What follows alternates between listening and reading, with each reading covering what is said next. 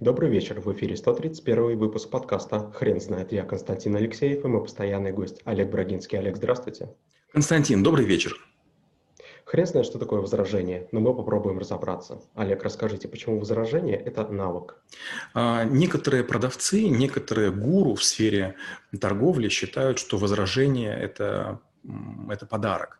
А, не только возражения, но, в общем-то, и жалобы. Есть даже такая книга «Complaint as a gift», то есть жалоба как подарок.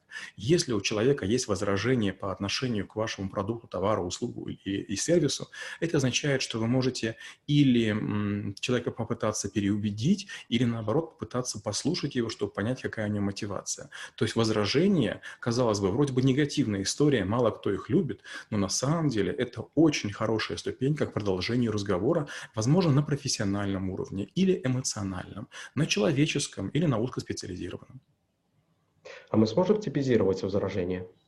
А, наверняка, да, есть, э, по-моему, 24 типа возражений, но это прям целая большая таблица. Возражения могут касаться цены, а, условий, сроков, комплектации, а, способа предоставления товара, услуги, ну и так далее.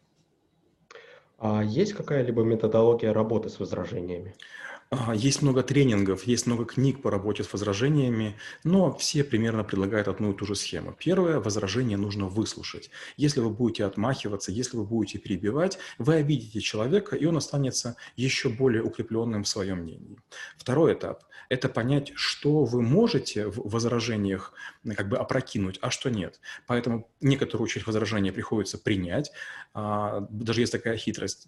Хоть какую-то маленькую часть, даже, может быть, а, вы можете все полностью опротестовать. Примите хотя бы маленькую часть для того, чтобы человек понял, что вы его слушаете. Третья часть – это возражение попробуйте мягко развернуть вправо или влево, потому что иногда возражение является не претензией к вашему товару, продукту, способу продажи, гарантийному обслуживанию, утилизации. Иногда возражение касается того, что человеку плохо, просто плохое настроение. Поэтому четвертая ступень – это попытаться улучшить настроение человека. Есть вероятность, что он выговорится, а потом вдруг скажет, а знаете, в чем дело? Как бы у меня просто настроение плохое, готов купить.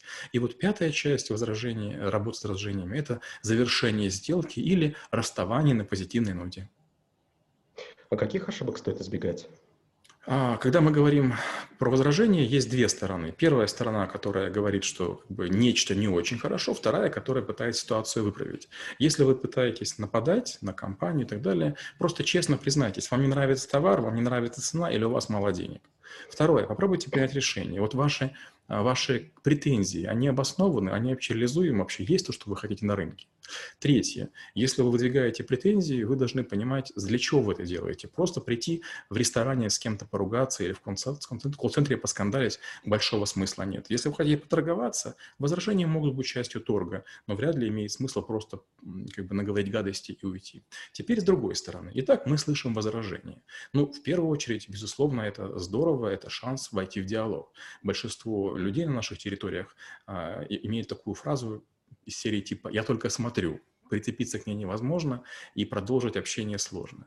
Вторая важная вещь – это даже если э, текущая сделка не состоится, вы получаете некий тип возражений, которые можете проработать в офлайне. То есть вы можете принять решение, да, действительно, я не знаю ответ на вопрос, я к этому не готов. Ну и третья важная вещь – вы можете накопить базу данных возражений и создать для них такие красивые ответы, которые будут или вызывать восхищение, или смех, или другие эмоции, которые будут э, направлять человека все-таки все-таки к вам, а не от вас отталкивать. Вы преподаете навык в школе трэблшутеров. Говорите ли вы что-то волшебное? Нет, безусловно, ничего волшебного нет. Я говорю о том, что и говорить возражения, и работать возражениями не так-то просто, как кажется. Поэтому мы часто разбиваемся на двойки. Я говорю, допустим, вы продаете окна, вы продаете газонокосилки, вы продаете, допустим, информационные услуги, вы занимаетесь аналитикой, вы, допустим, оказываете спа-услуги. Дальше я рассказываю тип претензий. Допустим, там слишком масляные используются массажи, а, там газонокосилка э, срезает траву на 20 сантиметров выше, чем вам нужно, нужно и так далее. То есть я моделирую ситуации. И говорю, чтобы каждый человек, который будет претензии, выдвигать, чтобы он придумал по 5 э, возражений, почему он не купит этот товар и не воспользуется сервисом. Но те люди, которые являются продавцами, которые должны все-таки сделку закрыть, заключить, они тоже пытаются придумать 5 возражений и ответов на них. После чего мы сравниваем те претензии, которые высказываются, и те, к которым мы готовы. Получается, что всегда есть какие-то претензии, которые мы не угадали, но они очень очевидны. То есть люди говорят, да, действительно, такая претензия могла быть, ее можно было бы а, заранее подготовить. Получается, что работа с возражениями состоит в первую очередь в попытке угадать, что будет атаковать недовольный человек по сути и не по сути. Олег, спасибо. Теперь на вопрос, что такое возражение, будет трудно ответить. Хрен знает.